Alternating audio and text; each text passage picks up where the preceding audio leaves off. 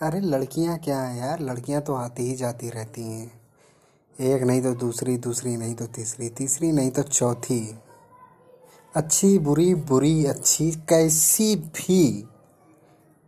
लेकिन एक माँ ही ऐसी है दोस्तों, जिसमें प्यार कॉमन है। बाकी किसी लड़कियों में प्यार कॉमन नहीं मिलेगा। इस बात को समझो।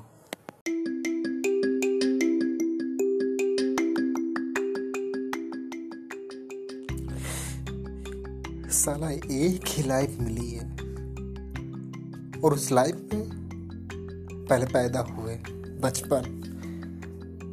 हंसना, खेलना, रोना, सब कुछ माँ बाप की देख रेख में।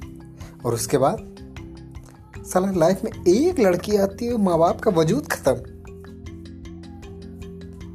ये सही नहीं है।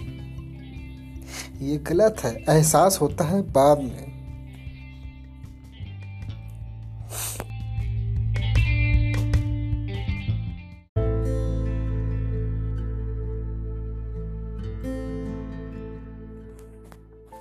मम्मी, एक बात कहें? बचपन में हम बहुत जिद्दी थे। हम जो भी जिद करते, तुम पूरा कर देती। पर जब से थोड़ा समझदार और बड़े हुए हैं ना, तब से तुमसे दूर दूर रहने लगे हम। कभी कभी तो दोस्तों के साथ इतना बिज़ी हो जाते हैं कि हमें याद ही नहीं रहता है कि घर में मम्मी मेरी इंतज़ार कर रही होंगी।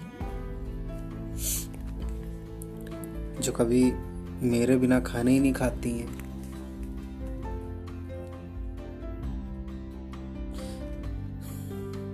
मम्मी, हमें माफ़ कर दो।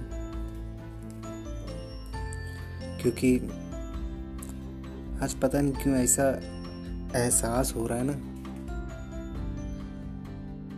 कि मतलब कि तुम माँ होकर के तुम मतलब अपने बच्चे के बिना खाना नहीं खाती हो।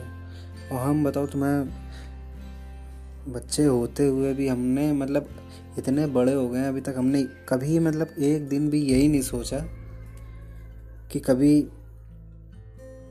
एक दिन ऐसा आया हो जो हमने भी सोचा हो कि हम भी मम्मी के बिना खाना ना खाएँ।